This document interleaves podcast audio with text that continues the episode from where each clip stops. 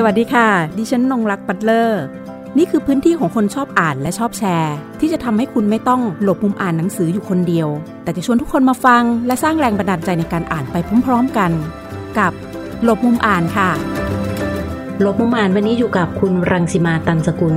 บรรณาธิการบริหารเจ้าของและผู้ก่อตั้งสำนักพิมพ์ Library House เราจะคุยกันถึงที่มาของการก่อตั้งสำนักพิมพ์ การทำธุรกิจสำนักพิมพ์ และบทบาทของหนังสือ Library House นะคะ ซึ่งหนังสือของ Library House นั่นก็คือการแปลวรรณกรรมคลาสสิกวรรณกรรมร่วมสมัยจากภาษาต่างประเทศมาเป็นภาษาไทย หนังสือ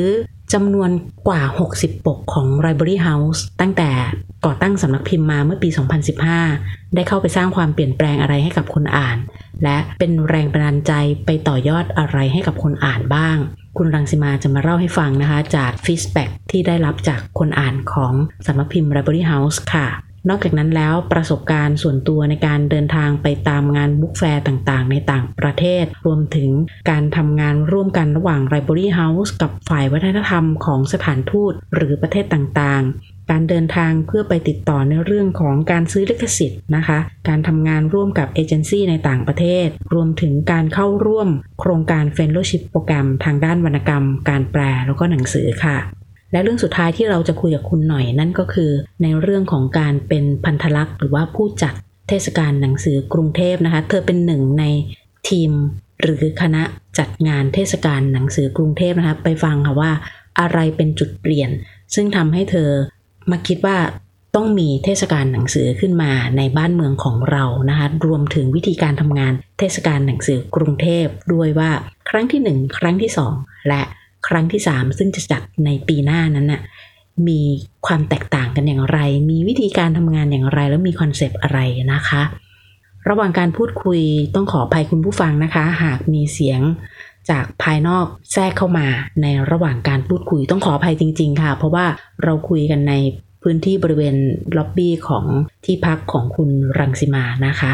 เราไปฟังถึงที่มาของการทำสำนักพิมพ์ แล้วก็ฟังกันยาวๆกันไปเลยค่ะ ขอบคุณมากที่ให้เกียรติมาร่วมรายการในวันนี้ สำนักพิมพ์ Library House เนี่ยก่อตั้งเมื่อ 5 ปีที่แล้ว แล้วก็ชื่อที่เราใช้คำว่า Library House เนี่ยคือมันมีมันมีความตั้งใจว่าเราอยากให้สำนักพิมพ์เนี้ยมีความใกล้ชิดกับคนอ่านมากที่สุด ถ้าจะแปลเป็นภาษาไทยเนี่ยเราก็จะเรียกกันว่าเออ บ้านหนังสือ จะเป็นห้องหนังสือของทุกคนที่แบบว่าจะอยู่ในบ้านของทุกคนอะไรเงี้ยค่ะ แล้วก็คำขวัญเล็กๆ ที่เราคิดกันไว้ คือใช้มาแต่ก็ไม่ไม่ได้ออฟฟิเชียลอะไรมากก็คือเราอยากให้หนังสือของเราเนี่ยได้เข้าไปในโลกการอ่านของทุกคน ซึ่งการเข้าไปในโลกการอ่านของทุกคนเนี่ยก็หมายถึงว่าเออเราอยากให้หนังสือของเราที่อยู่จากเราจากสำนักพิมพ์ อยู่บนสายพานการผลิตผ่านโรงพิมพ์ ผ่านร้านหนังสือเนี่ยเข้าไปในบ้าน ของคุณ ซึ่งคำว่าบ้านของคุณเนี่ย อันนี้ก็แล้วแต่ละว่าว่าจะเป็นสถานที่แห่งหนตรงไหนบ้างอะไรเงี้ยค่ะ เพราะว่าโดยส่วนตัวเนี่ย จบการศึกษามาทางวรรณคดีโดยตรง ทั้งปริญญาตรีปริญญาโท ก็เรียกว่าเป็นลูกหม้อของศาสตร์ทางวรรณกรรม มาทั้งชีวิต เพราะฉะนั้นเวลาที่เราอยากจะทำอะไรที่จะเป็นงานที่เรารักอะไรอย่างเงี้ยมันก็ต้องเป็นวรรณกรรม ซึ่งจริง ๆ แล้วเนี่ยแบ็กกราวทางการทำงานเนี่ยเคยไปอ้อมโลกอื่นมาก่อน ก็คือไปอยู่ในวงการอุตสาหกรรม วงการสารสนเทศ เทคโนโลยีและสารสนเทศ วงการธนาคารอะไรแบบเนี้ยค่ะ แต่มาวันหนึ่งที่เรารู้สึกว่าเฮ้ยถึงเวลาแล้วที่เราจะต้องทำอะไรที่เราที่เรารักเราชอบจริง ๆ แล้วเราถนัดเราก็อยากจะทำให้สิ่งที่เรารักเนี่ยมีประโยชน์กับคนอื่นเนี่ยเราก็เลยคิดว่าเอออยากทำหนังสือแล้วหนังสือที่เราคิดว่าเราสนใจมากที่สุดเนี่ยเป็นหนังสือแปล เนื่องจากว่าเราคิดว่าหนังสือแปลเนี่ยมันจะทำให้วิชั่น หรือวิสัยทัศน์ของนักอ่านเนี่ยมันกว้างไกลมากกว่าที่จะจำกัดขอบเขตอยู่แค่เฉพาะแบบวรรณกรรม area ใด area หนึ่งอะไรเงี้ยค่ะ คิดว่าอันเนี้ยมันก็เป็นความท้าทายเป็นโจทย์แรกที่เราตัดสินใจว่าโอเค เราจะเปิดสำนักพิมพ์ ไม่ว่าจะเป็นการไป join เป็น partner ซึ่งโดยประสบการณ์ก็คือเคยไปไปเป็นหุ้นส่วนของสำนักพิมพ์ขนาดเล็กมาเหมือนกัน จนมาวันนี้ 5 ปีที่ผ่านมาเนี่ยทำของตัวเอง แต่เพียงผู้เดียวคือไม่มี partner แล้วก็ตั้งใจที่จะไม่มี partner นะคะ ขอประกาศไว้ตรงนี้ คือ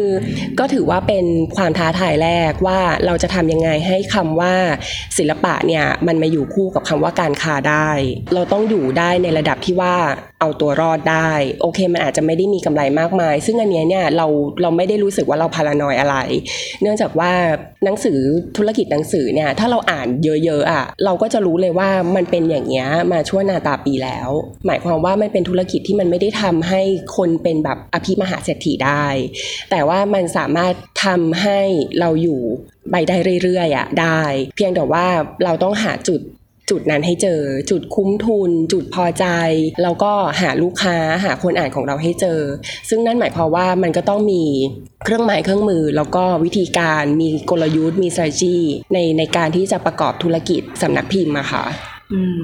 ก็ถ้าจะให้เล่าเนี่ยขอแบ่งคร่าวๆเป็น2อสาม approach ในการดำเนินธุรกิจสำนักพิมพ์ ก็คือข้อแรกเนี่ยโอเคมันก็คือการตั้งต้นด้วยทุนรอนของเราเอง ซึ่งถ้าพูดถึงในส่วนเนี้ยเนี่ยก็ยอมรับเลยว่าเออมันก็เป็นเรื่องที่ที่น่าหนักใจในตอนแรก เพราะว่าเอ้ยเราก็ไม่ได้เป็นคนที่แบบว่า เป็นเศรษฐีแล้วก็แบ่งเงินส่วนน้อยนิดมาทำธุรกิจที่ไม่หวังผลกำไรไม่ใช่ ในทางกับการเราเป็นคนธรรมดาที่เราอยากจะทำสิ่งนี้ให้มันเกิดขึ้นให้ได้ แล้วก็เอาความรักหล่อเลี้ยง เอาเงินทุนที่เรามีเนี่ยมาเป็นดินตั้งต้น เราต้องพูดอย่างนี้ละกัน แล้วก็สเต็ปถัดไปเนี่ยที่ตอนนั้นที่คิดเมื่อเมื่อปีแรกตอนที่เปิดประตูบ้านหนังสือหลังนี้ค่ะ ก็คือเราจะวางแผนการพิมพ์ยังไง ให้การพิมพ์หนังสือของเราเนี่ยมันสม่ำเสมอ แล้วก็มี cash flow มีผลกำไร มีคนที่อยากจะทำงานกับเราอย่างต่อเนื่อง มีเครดิตพอที่จะทำให้คนทำงานที่เป็นฟรีแลนซ์ทุกคนเนี่ยรู้สึกว่าอยากจะมาทำงานกับแบรนด์นี้ แล้วก็จะผลิตงานด้วยคุณภาพระดับไหนที่ทำให้คนอ่านแล้วแบบแค่เห็นก็รู้สึกว่าโอเค ฉันมั่นใจพอ ที่จะซื้อหนังสือโลโก้นี้อะไรเงี้ยค่ะ ซึ่งมันก็มีวิธีการคิดในแต่ละ quarterในแต่ละปีเนี่ยไม่เหมือนกันเลยอืมอย่างอย่างเช่นปีแรกเอออย่างเช่นช่ปีวยแรเล่าทีกแบบวิธีการคิดนะตั้งแต่แบบตั้งแต่ 2015 มาค่ะมาจนถึง 2020ค่ะมันมี คุณหน่อยเองเห็นการเปลี่ยนแปลงอะไรบ้างค่ะในในแต่ละควอเตอร์ที่ผ่านมาค่ะ ก็อย่างเช่นในปีแรกเนี่ยหนังสือที่หน่อยเตรียมเอาไว้เนี่ยมันจะเป็นหนังสือเล่มใหญ่ค่ะ เป็นหนังสือเล่มใหญ่ที่เรียกว่าพอแบบ transform มาเป็นแบบ pocket book ภาษาไทยเนี่ยมันจะแบบ 300 หน้าขึ้นไป เราก็เห็นแล้วล่ะว่าด้านน่ะที่เราเตรียมไว้อะมันเป็นความชอบของเรา คือเราอยากเอาหนังสือ original title เหล่านั้นนะแปลเป็นไทย แต่เราก็เล็งเห็นแล้วล่ะว่าถ้าเราจะแบบผักมันออกมาเฉพาะพวกเนี้ยเราตายเราจะตายเร็วมาก ก็เลยเกิดไอเดียว่าเฮ้ยเราควรจะมีอะไรมาแซมที่มันเป็นเล่มเล็ก ๆ ตอนนั้นก็เลยคิดปิ๊งขึ้นมาว่า เอองั้นเดี๋ยวเราแบบทำเรื่องสั้นคัดสรร อือหืออ่าก็เลยทำซีรีส์ที่เป็นแบบ selected short stories ออกมา เล่มแรกเป็นคาฟกาตามด้วยฟอกเนอร์ตามด้วยเฮมิงเวย์อะไรอย่างเงี้ยค่ะ ซึ่งเหล่านี้เป็นงานที่เราไม่ต้องไปลงทุนกับค่าลิขสิทธิ์อือหืออืมก็เอามาทำสลับกัน แล้วก็หาพวกโนเวล่า เล่มเล็กๆก็เลยอย่างเงี้ยค่ะ มามาทำสลับกัน ก็คือเกิดการหมุนเวียนผัดเปลี่ยน ระหว่างเล่มที่มีความเสี่ยงสูง กับเล่มที่แบบเออ ถ้ามันจะเจ็บตัวไม่มาก เราก็ยังรู้สึกว่าก็ไม่เป็นไรเท่าไหร่อะไรอย่างเงี้ยค่ะแล้วก็ผลักดันทุกเล่มด้วยด้วยแรงที่เท่ากัน อืมอ่าหมายความว่าแต่ละเล่มเนี่ยเงินทุนที่ลงไปเนี่ยเม็ดเงินน่ะมันไม่เท่ากันหรอกบางเล่มแบบ อาจจะเป็นแค่หกหลักต้นๆ หรือบางเล่มแบบว่าเป็นแสนแสนๆอะไรอย่างเงี้ยเออแต่ว่าแรงผลักในการที่เราจะ PR เข้าในแต่ละปกอะ มันต้องเท่ากัน แล้วพอเราผลักมันเท่ากันเนี่ย เราจะเห็นเลยว่าเราจะเห็นความมหัศจรรย์อะไรบางอย่าง เช่น ตอนที่หน่อยออกเล่มของคาฟกาเรื่องสั้นคัดสารโยเซฟีเนอร์ออกมาเล่มปกสีฟ้าๆอย่างเงี้ยค่ะ โอเค ตอนที่แบบปั้งออกมาครั้งแรกเนี่ย ทุกคนก็จะแบบ เอ้ยประหลาดใจฮือฮากับการเอาคาฟกามาเป็นสีพาสเทลสีฟ้าออกแบบปกโดยคุณมานิตาส่งเสริมอะไรอย่างเงี้ย เพราะว่าคนก็จะมีภาพจำว่าถ้าเป็นคาฟกาที่เคยพิมพ์พิมพ์ออกมา ไม่ว่าจะเป็นสามัญชนหรืออะไรอย่างเงี้ยก็คือจะมีดีไซน์ปกที่แตกต่างไปทีนี้เราก็เลยรู้สึกว่าเฮ้ยการที่เราตัดสินใจดีไซน์ปกแบบนี้เนี่ยมันไปแบบมันไปฮูกความสนใจของกลุ่มนักอ่านที่เราไม่คาดว่าเขาจะมอง ก็คือเป็นกลุ่มของเด็กมปลายอ่าซึ่งอันนี้เนี่ยเราถามว่าเรารู้จากอะไร เรารู้จากทวิตเตอร์เรารู้จากทวิตเตอร์เรารู้จากคนขายหนังสือที่เป็น partner ที่ดีกับเราหลาย ๆ ร้านโดยเฉพาะร้านหนังสืออิสระเนี่ยจะเป็นแหล่งข้อมูลที่ดีมากเลย ค่ะ แล้วก็พอเรามีโอกาสได้คุยกับนักอ่าน ไม่ว่าจะคุยผ่านสื่อออนไลน์ หรือเจอกันตัวต่อตัวตามร้านหนังสือ หรืองานเปิดตัวหนังสืออะไรอย่างเงี้ย มันก็จะทำให้เรารู้สึกยิ่งประหลาดใจมากขึ้นอีก เพราะว่าน้องๆหรือคนนักอ่านรุ่นหลังๆ ที่อายุน้อยกว่าเราเนี่ยเช่นแบบน้อยน้อยกว่าหน่อยแบบอย่างน้อยแบบ 10 ปีขึ้นไปเนี่ย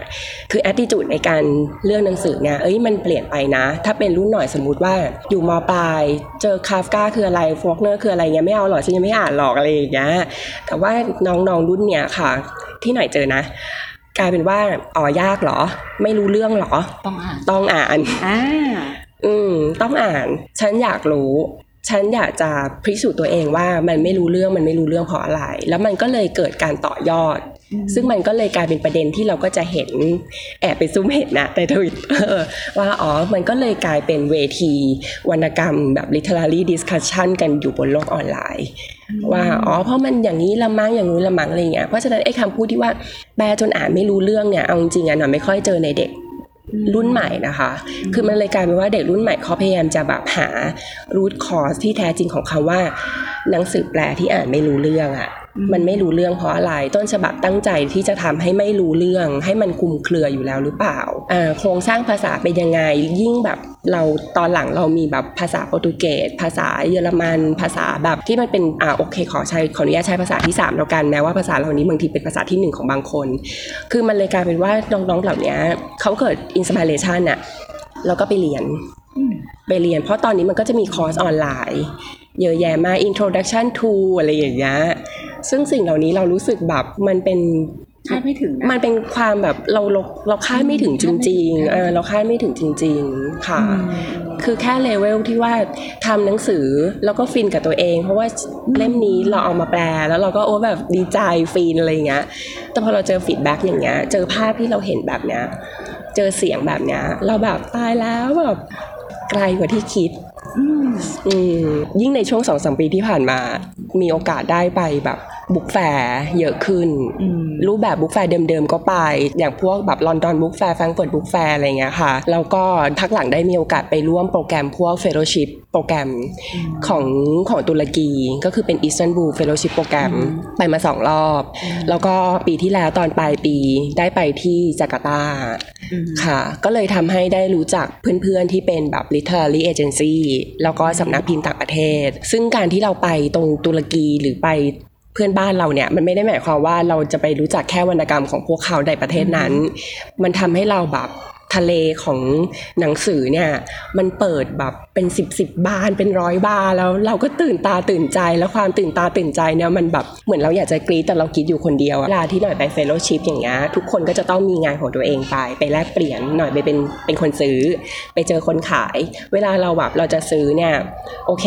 เราก็ต้องบอกว่าเราอะทำอะไรอยู่ใช่ไหมแล้วเราก็อ่ามีหน้าปกไปให้เขาดูว่าเนี่ยนี่นี่คือแบบportfolio ของ Library House นะอะไรเงี้ย แล้วหน่อยก็เชื่อว่าเขาชมจริงนะ ไม่ได้แบบว่ามาอวยเลยนะ เพราะว่าต่างชาติอะคือเขาก็ไม่ได้มาอวยอะไรกันง่ายๆเออคือถ้าสวยก็คือสวยจริง ถ้าถ้าไม่สวยหรือควรจะแบบแก้ไขหรือว่าเอออันนี้มันยังไงคือเขาก็เขาก็ comment คือมันก็จะเป็นสังคมของ criticism ที่มันเปิดกว้าง ซึ่งหน่อยก็เจอมา แต่ถามว่าเฮ้ยปก Library House ที่เราไปให้คนอื่นเขาดูอะมันกลายเป็นว่ามีสำนักพิมพ์ต่างประเทศอะขอคอนแทค ของนักออกแบบเราเออแล้วหน่อยก็จะให้ทุกครั้งให้ให้ให้เลยแล้วก็บอกว่าก็ไปติดต่อกันเอง เนี่ยน้องคนนี้มีเว็บไซต์มีมีลิงก์อะไรอย่างเงี้ยเออบางทีหนูยังไม่ได้ทันกลับมาบอกเจ้าตัวเลยบอกว่าพี่ไปขายงานให้นะอะไรอย่างเงี้ยอืมซึ่งมันเป็นสิ่งที่เราแบบเราภูมิใจอะแล้วมันก็เลยทำให้เราคิดว่าโห ถ้าตลาดเราดี รัฐสนับสนุนนะ คนทำงานกับเราอะ จะไม่ใช่แค่ Library House นะ อาจจะเป็นแบบ Random House อาจจะเป็นแบบ อะไรอย่างนี้ก็ได้นี้เวลาหน่อยไปเนี่ยหน่อยก็มาจะซื้อตั๋วเหมาไปเลย เพราะว่าไปให้คุ้ม แล้วหน่อยจะมีอยู่สองแบบ ก็คือมีการนัดมีติ้งก่อนล่วงหน้าประมาณ 3-4 เดือน กับเอเจนซี่ที่เราแบบรู้จักกันอยู่แล้ว แล้วถามว่าอ้าวแล้วแล้วก่อนหน้านี้รู้จักกันได้ยังไง มันก็มาจากการที่ ทำงานโดยประสบการณ์อะรู้จักผ่านตรงนั้นตรงนี้อะไรอย่างเงี้ยทีนี้กับพวกที่เรานัดมิ팅ไว้แล้วเนี่ยเราก็ต้องเตรียมเลยว่าเฮ้ยคุณเอาแคตตาล็อกมาให้เราดูก่อนนะ แล้วพอไปเจอกันจริง ๆที่แฟรงเฟิร์ตเนี่ยเราจิ้มเราจิ้มเลย แล้วก็ถ้ามีข้อมูลอะไรเพิ่มเติมเนี่ยก็ไปอัปเดตกันตรงนั้นแล้วก็จะดีลจะซื้อหรือไม่ซื้อเนี่ยก็อาจจะตรงนั้นเลยก็ได้ หรือเอาเราอาจจะกลับบ้านมาก่อนแล้วเราค่อยว่ากันอะไรอย่างเงี้ยค่ะ อันนี้เล่าแบบคร่าวๆมากๆเล่าอย่างเร็วๆส่วนอีกแบบหนึ่งก็คือ walk in หมายความว่าหน่อยก็ไปเดินเดิน walk กับเราอยู่ในในงานนั้นแล้วอะไรอย่างเงี้ยแล้วเราก็อุ้ยบางบูธน่าสนใจเนาะแต่เรายังไม่เคยรู้จัก เช่น เช่นตุรกีนี่แหละอ่าคืออย่างตุรกีเนี่ย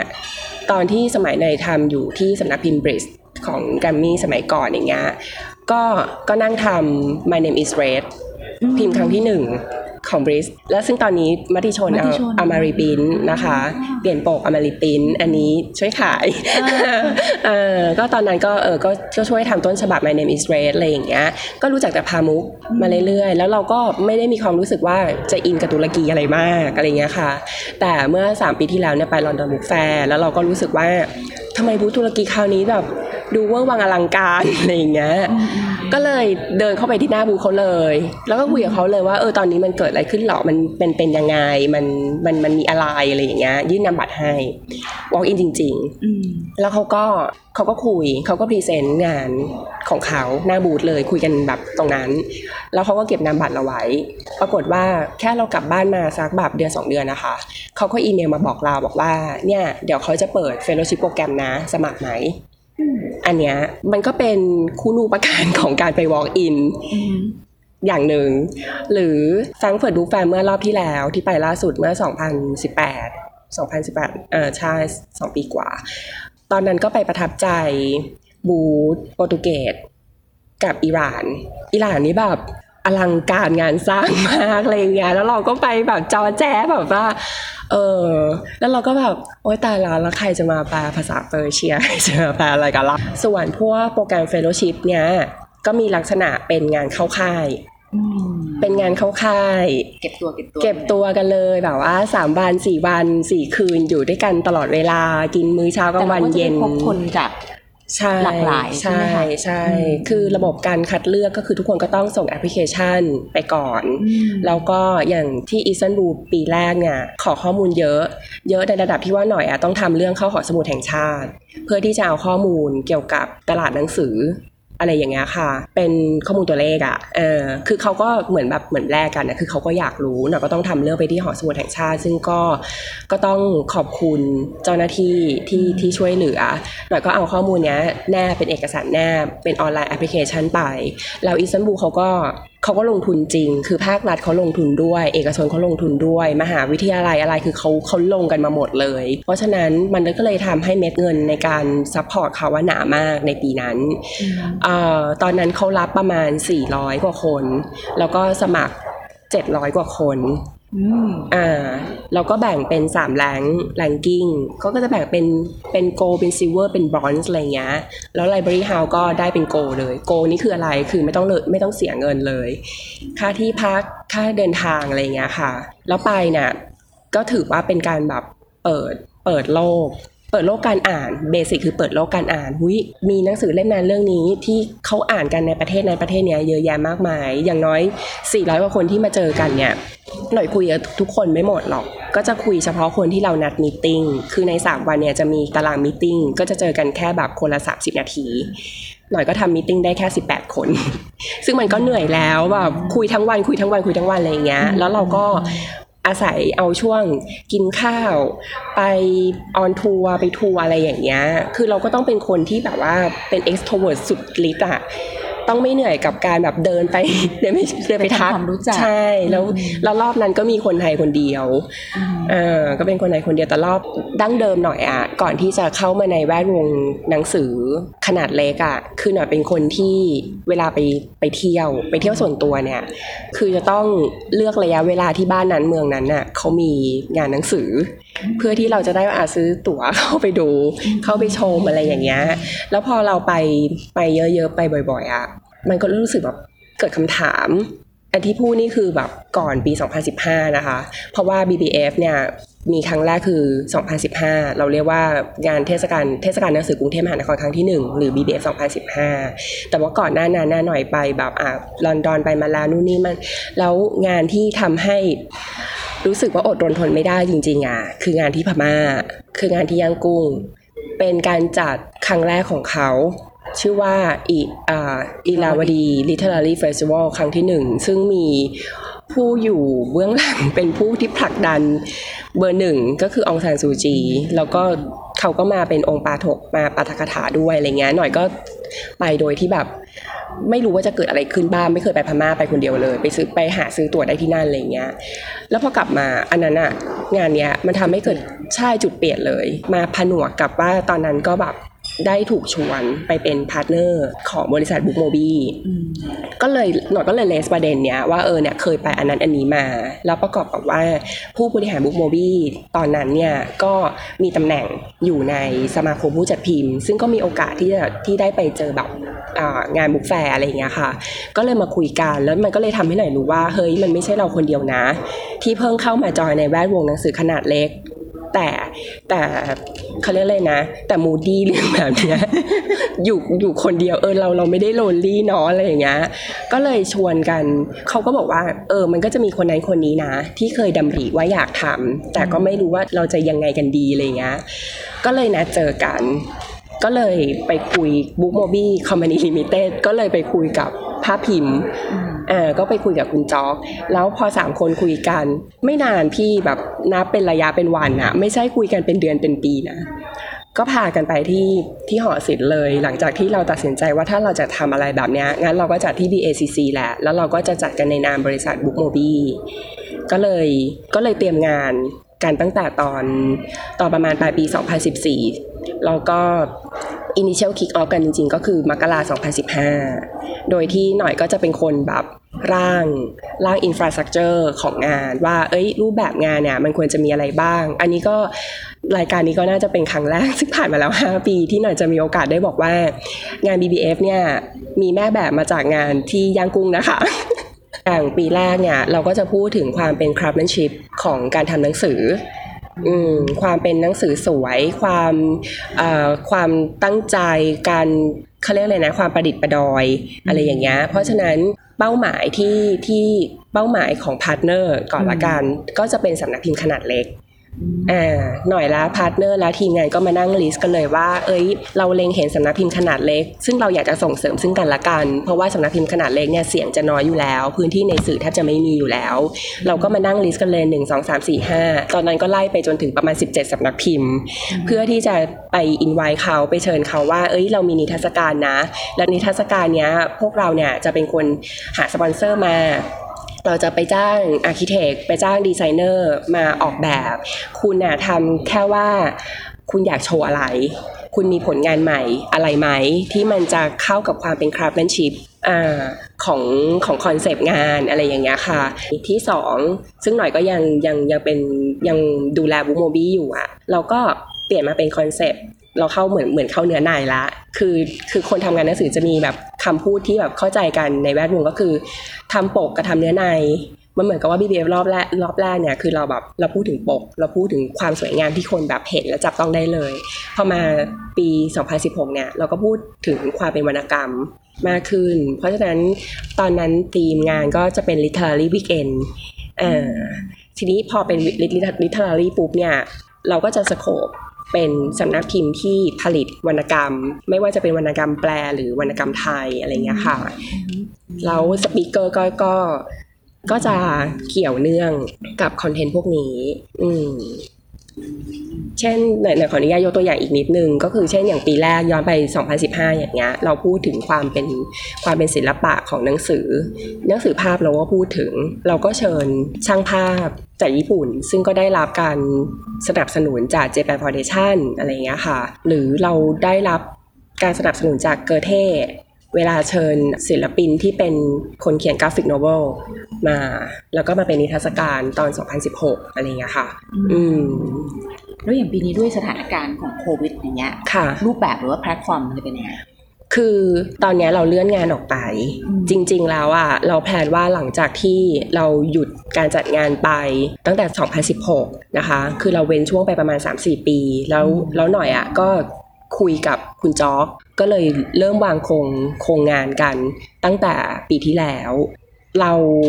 เราเมเนจอะไรกันค่อนข้างแบบเรียบร้อยแล้วอะมีการจองสถานที่ก็คือจะจัดที่ BACC เหมือนเดิม จัดในเดือนเดิมก็คือกรกฎาคม ทีมงานก็ค่อนข้างจะร้อยเปอร์เซ็นเป็นคนเดิมอะไรเงี้ยแต่พอมาเมื่อต้นปีโควิดซัดมาก็ต้องตัดสินใจเหมือนกับงานอื่นๆว่า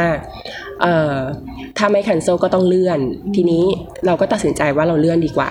เพราะทุกอย่างเราก็ฟอร์มเอาไว้ พอสมควร อืมก็เลื่อนไปอีกหนึ่งปีเลย ซึ่งงาน BBF ครั้งที่3หรือเทศกาลหนังสือกรุงเทพมหานครครั้งที่3จะมีในวันเอ่อในช่วงกลางเดือนกรกฎาปีหน้าก็ยังเป็นสามวันเหมือนเดิมสามวันเหมือนเดิม แต่ว่ารอบนี้ก็จะมีพิเศษตรงที่ว่าตัวนิทรรศการนะคะ จะมี7วัน คือปกติเนี่ยเราจะเดย์วันกันที่วันศุกร์